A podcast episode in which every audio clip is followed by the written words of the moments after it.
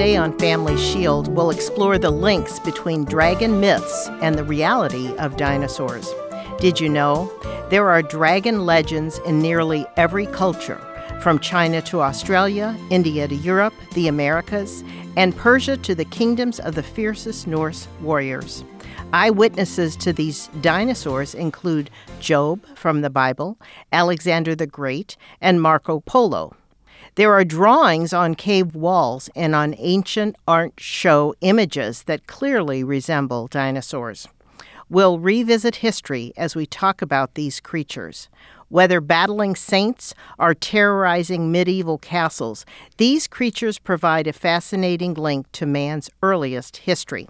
My husband, Chadden Meyer, will co-host the program with me today. We recently returned from a trip where we visited the Creation Museum and the Ark Encounter. While we were there, we attended a presentation by Bodie Hodge. He's the author of Dragons, Legends, and Lore of Dinosaurs. He's also our guest for today's program.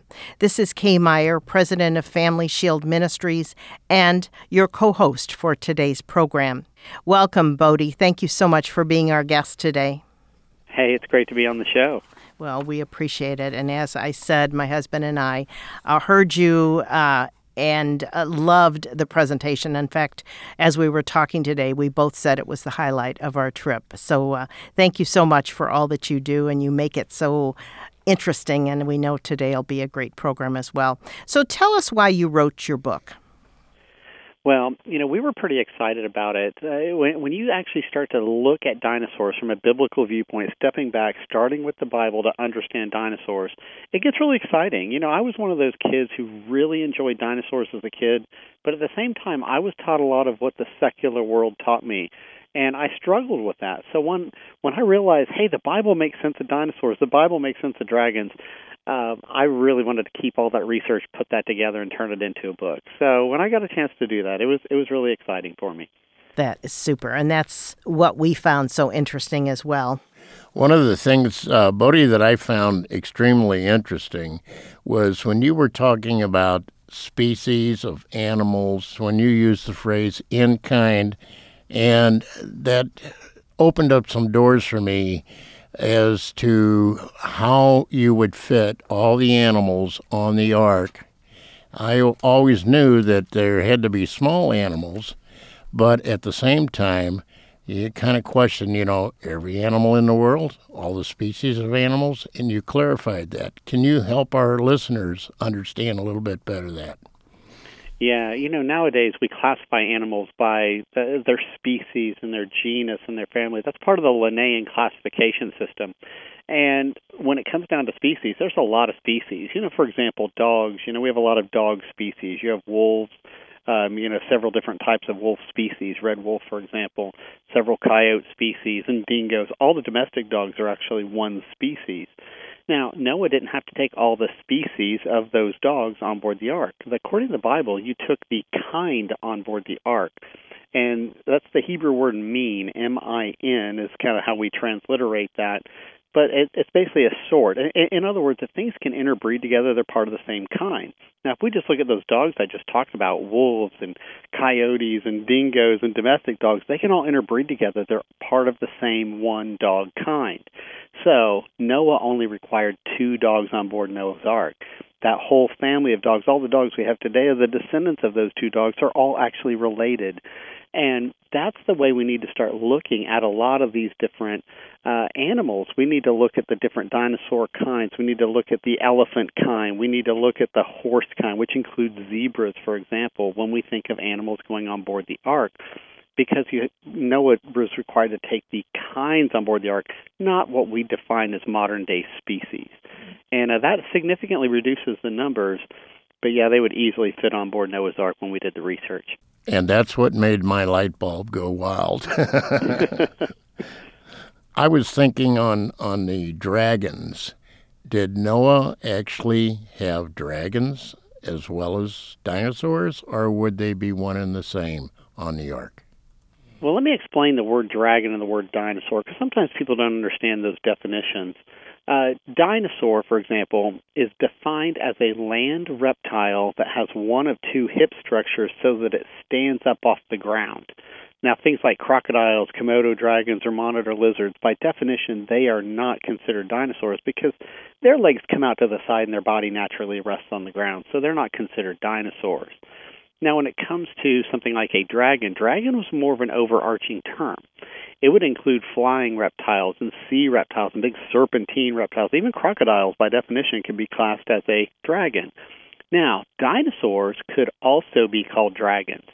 So that's kind of a little point in here. All the dinosaurs technically could be called a dragon, but not all the dragons necessarily fit the description of a dinosaur.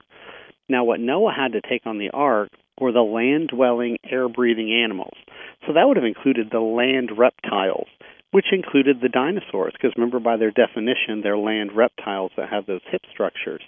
So yeah, the dinosaur kinds, those various kinds, like a stegosaur kind, a triceratops kind. Like if you think of a triceratops, it's part of the ceratopsian kind. There's a protoceratops and a taurosaurus.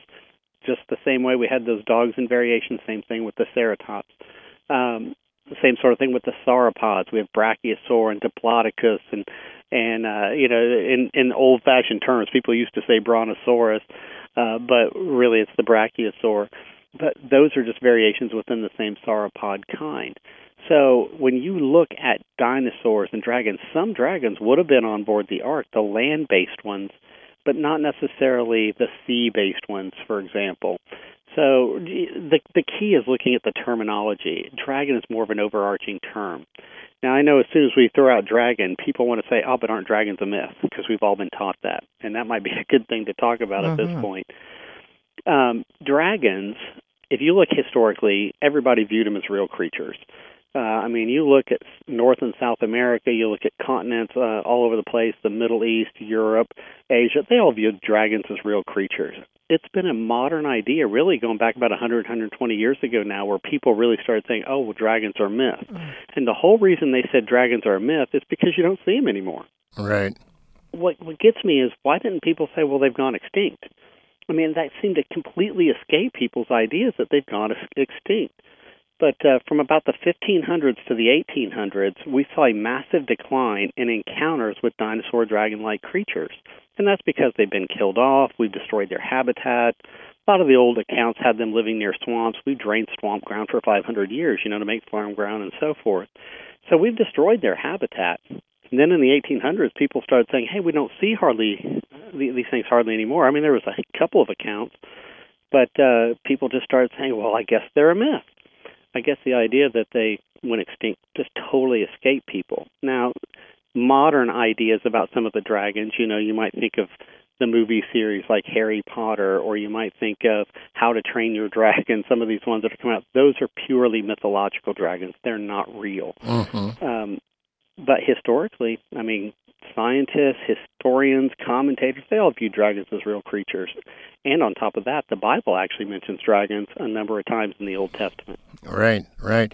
And what's unusual is even across the river in Illinois, you have the legend of the Thunderbird. Yes. And its pictorial is on the face of a cliff. Yeah, the Piassov, that particular creature, I mean, that goes back hundreds and hundreds of years. When some of the early French explorers came up the river and they saw that, they're like, oh, wow, look at this. You couldn't miss it. Yeah. And I actually grew up in western Illinois, not too far from that. And, of course, that rock face has fallen down, and they painted some others up there, and then that fell down, and they put another one up there. But some of the old journal entries, you can see this was a dragon-like, scaly creature with reptilian features. And the reason that the native tribes hated that creature is it came down and took some of their children, and finally they set an ambush for it and they were able to kill it.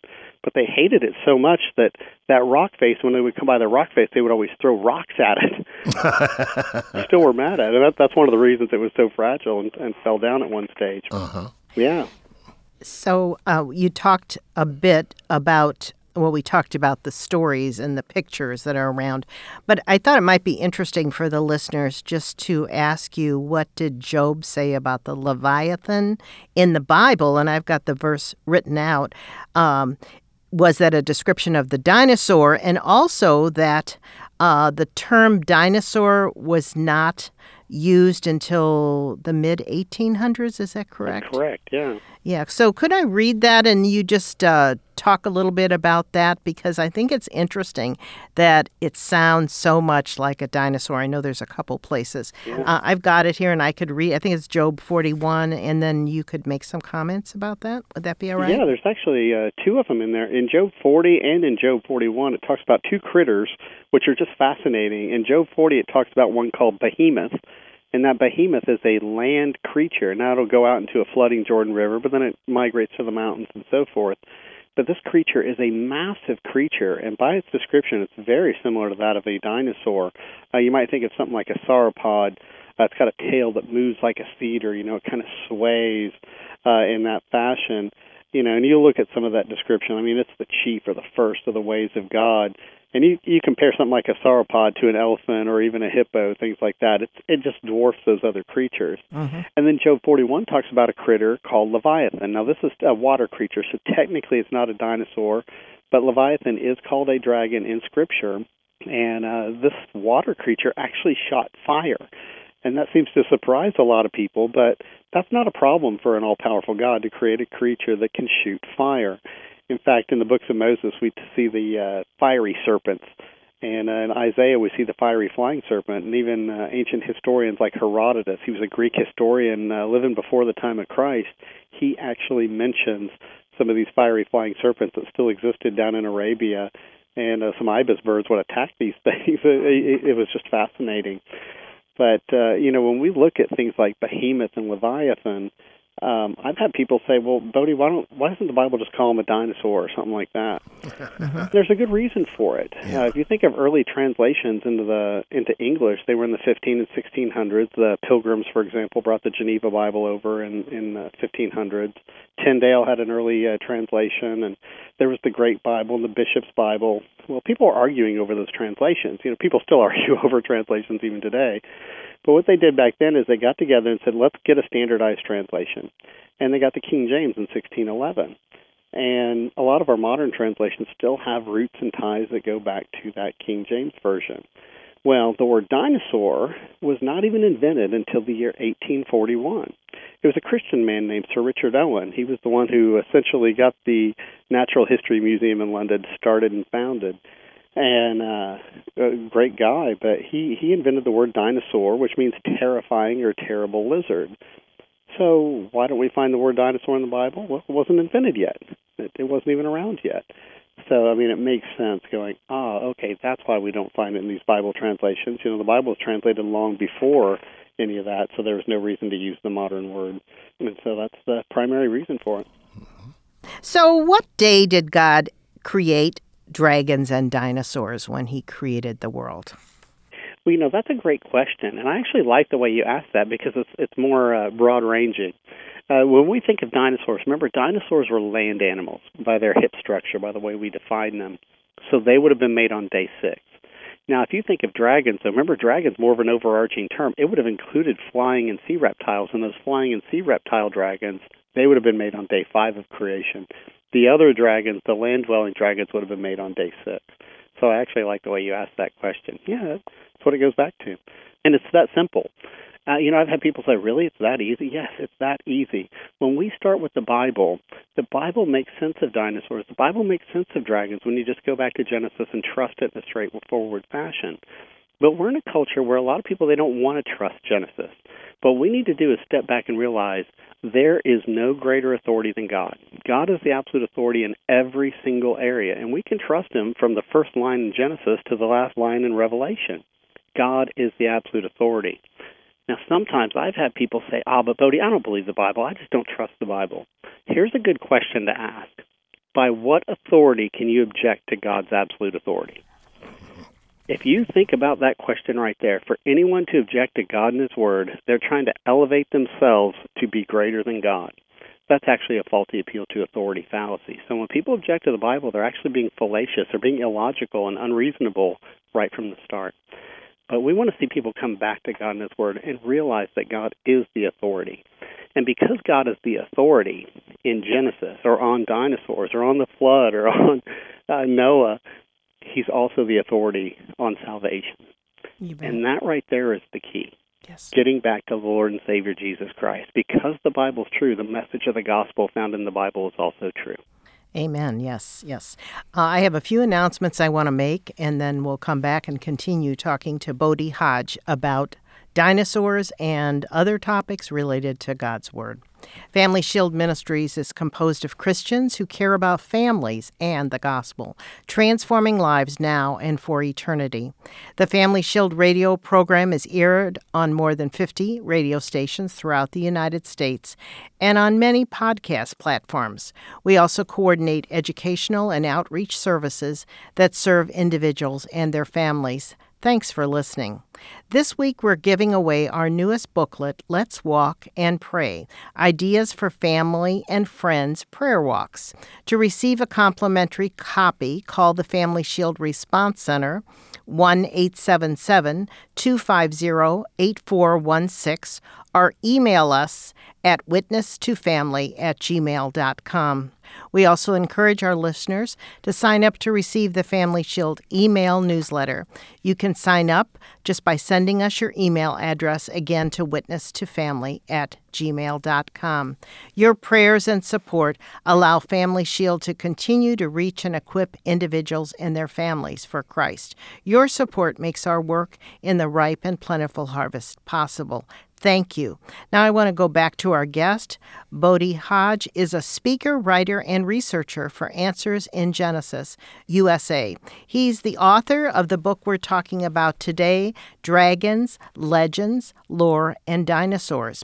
Before we go on back to the topic, Bodie, I know that they can get your book at answersingenesis.org and then go to the store. Is there any place else where the listeners can get this book and other books that you've written? Well, they can probably find them in quite a few different places, but Answers in Genesis is the one I'd like to recommend. That's the ministry that I work at. For those who don't know, Answers in Genesis is the mother ministry for the Creation Museum and for the Ark Encounter.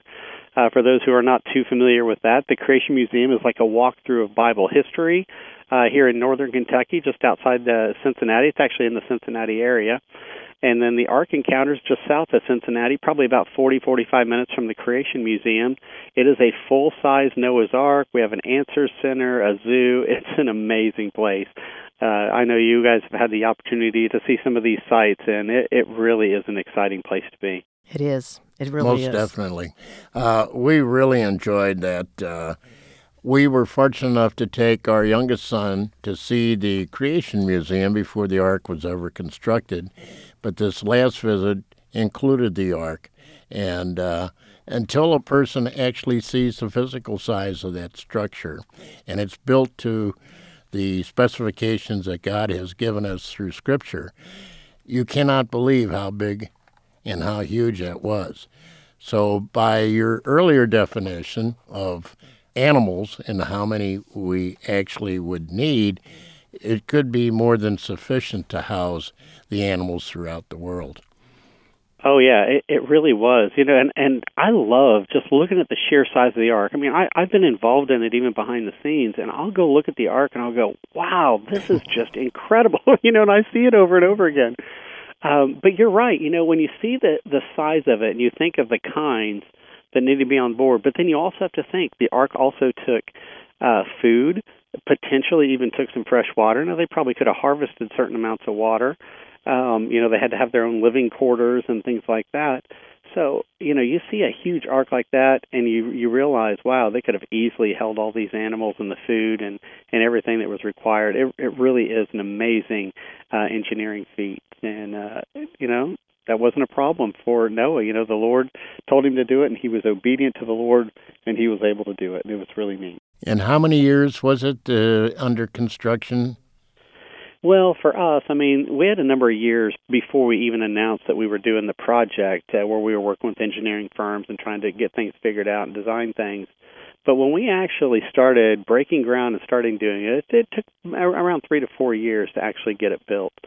Now, granted, we worked with contractors. It's possible Noah worked with contractors and so forth to do certain aspects of the job. But if you think Noah, his 3 sons, it's possible his dad and his grandfather could have helped out. There might have been some righteous people that helped out Noah was a preacher of righteousness. Righteous people could have helped out before they were murdered or killed or died themselves. Mm-hmm. So, sometimes we don't always think through all those different issues. But, we had to do that when we did the Ark Encounter to build that. It's kind of neat thinking about all that stuff behind the scenes. Right. Now, it took Noah a little over 100 years, didn't it, to create the Ark? Well, God gave him the instruction sometime after 120-year countdown. 120 years, God said, okay, I'm going to send a flood. The Lord had enough. And that shows you the patience of the Lord. Sometime after that, God told Noah to build the ark. Now, when he told Noah to build the ark, he said, I want you to build an ark for you, for your wife, for your sons, and your sons' wives. In other words, his sons had to have been born, and they had to be old enough to be married. So a lot of researchers put that somewhere between about 55 and 75 years when Noah was given that countdown. And Noah may well have done some research, gathered some different ideas, between some of that time. But, for the actual build time, that's a good question. Like I said, it took us 3 to 4 years. Probably took him a little bit longer. But, yeah, I would think so. Can you talk for a minute about the age of the Earth? When we talk about dinosaurs, most children are taught that they were extinct before man was alive, mm-hmm. and the world is millions of years old. But at the when we saw your presentation, you talk, and so does Answers in Genesis all the time, about how old the Earth really is and why we can understand that dinosaurs are not that old. Just to kind of share that. I'm glad you asked that question, because I was actually influenced by the secular world, too. And a lot of kids, they just go off to state schools and they're taught the secular humanistic view. That's actually a religious view. It's being taught in schools about millions and billions of years old. And I was taught that. I even had books on dinosaurs that would tell me that. But what we need to do is step back. Like I said, the Bible's the absolute authority on this. And when you start with the Bible, God created everything in 6 days, and he rested on the seventh. And that is not a problem for an all-powerful God. In fact, God is powerful enough, he could have created it in 1 second, but he didn't. He created over the course of 6 days and rested on the seventh, and he told us why he did that. In the Ten Commandments, he did that as a basis for our work week. That's why we work, over the course of a week, and we ultimately have a weekend. That's actually a Christian thing. That's a Christian holiday. A lot of people don't realize that. So God creates everything in 6 days. If you add up the genealogies from Adam, who was made on day 6, all the way up to Abraham, and the Bible gives you all that data in Genesis 5 and Genesis chapter 11, you get about 2,000 years. And most scholars, Christian or secular, agree that Abraham lived about 2,000 years before Jesus, which is about 4,000 years ago from today. So if you add all that up, you get about 6,000 years. In fact, this is what most chronologists, Christians or Jews, have arrived at over the past 2,000 years. They keep adding it up, and they get, the age of creation somewhere about 6,000 years ago from today. Now, like I said, we're in a world where people preach millions and billions of years. Well, where did that idea come from? Because that's actually a new idea. It was late 17, early 1800s when people started questioning the age of the Earth. And we had some secular people and some deists that said, hey, how about we look at this subject, but let's leave the Bible out of it. Now, as soon as you leave the Bible out of it, you leave God out of it. And that means that man's ideas are elevated to supersede God. And so we had people started saying, hey, how old is the Earth? How do we look at that? And they started looking at rock layers. And when they looked at rock layers, they assumed there was no global flood, because remember, they left the Bible out of it, and most of those rock layers that contain fossils are from the flood of Noah's day. Of course, we've had rock layers since then, but most are from the flood. But they left the Bible out of it, so they left the flood out. And they said, let's just assume these rock layers were laid down slowly and gradually over millions and billions of years. Let's assume there were no major catastrophes like a global flood, so they can't have a global flood whatsoever. Otherwise, it destroys millions of years. And so then they try to tally all that up, and that's where the millions and billions of years comes from. And in the early 1900s, they started saying, okay, well, now let's start using radiometric dating methods that only give millions and billions of years. And so then they stretched it out. It was 1956, not even that long ago, 1956, when some secularists radiometrically dated a group of meteorites that didn't even come from the Earth, and they declared the age of the Earth 4.5 billion years. Now, there's a lot of problems with radiometric dating methods. They don't match with each other. My dad was alive, actually, when they did some dating on a particular volcano, And they knew exactly when this volcano went off in the 1950s, and they radiometrically dated it to about 15 million years old. So my dad would technically be 15 million years old by radiometric dating methods because he was alive when that was laid down. So it shows you there are assumptions and problems behind that. But 1956, that's the first time anyone said the age of the Earth was 4.5 billion years. That's a new idea. And it comes from questionable methods. And science also neglects to tell you there's inaccuracy in carbon-14 dating. Correct. Yeah, carbon-14 is one of many methods. Most people use the older age methods. Carbon dating is typically used for, you know, they'll get thousands and tens of thousands of years. But most times when they want millions or billions, they go to something like potassium argon or rubidium strontium or uranium decay, some of these others that give massively old ages. But here's the problem that they find. They'll find, like diamonds, that they claim are in rock layers like billions of years old, and they'll find carbon-14 in those diamonds. Now, why is that significant? Well, carbon-14 should all be gone after about 50 to 100,000 years. So if they find carbon-14 in those diamonds, can they be billions of years old? No, they can't. So it really just destroys those methods. See, those methods don't match with each other. And that just shows you some of the problems with those methods. Right, right. What we need to do is get back to the Bible. Trust what God has to say. Yeah. Exactly. Bodie, our time is winding down real quick here.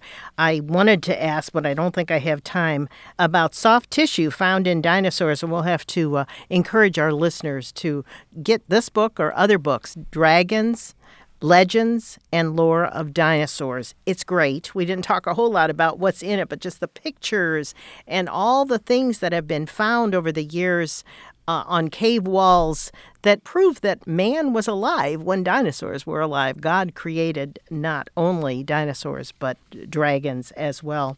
So I just want to let our listeners know again that our guest is Bodie Hodge. He is the author of Dragons, Legends, Lore, and Dinosaurs, and many other books. So I want to encourage our listeners to check out some of his other books. Go to AnswersInGenesis.org and then /store.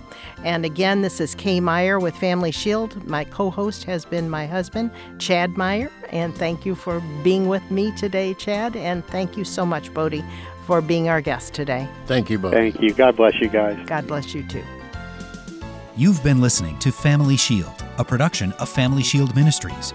Its mission is to educate and equip people through the power of the gospel to know Christ, grow in His Word, and to strengthen individuals and their families.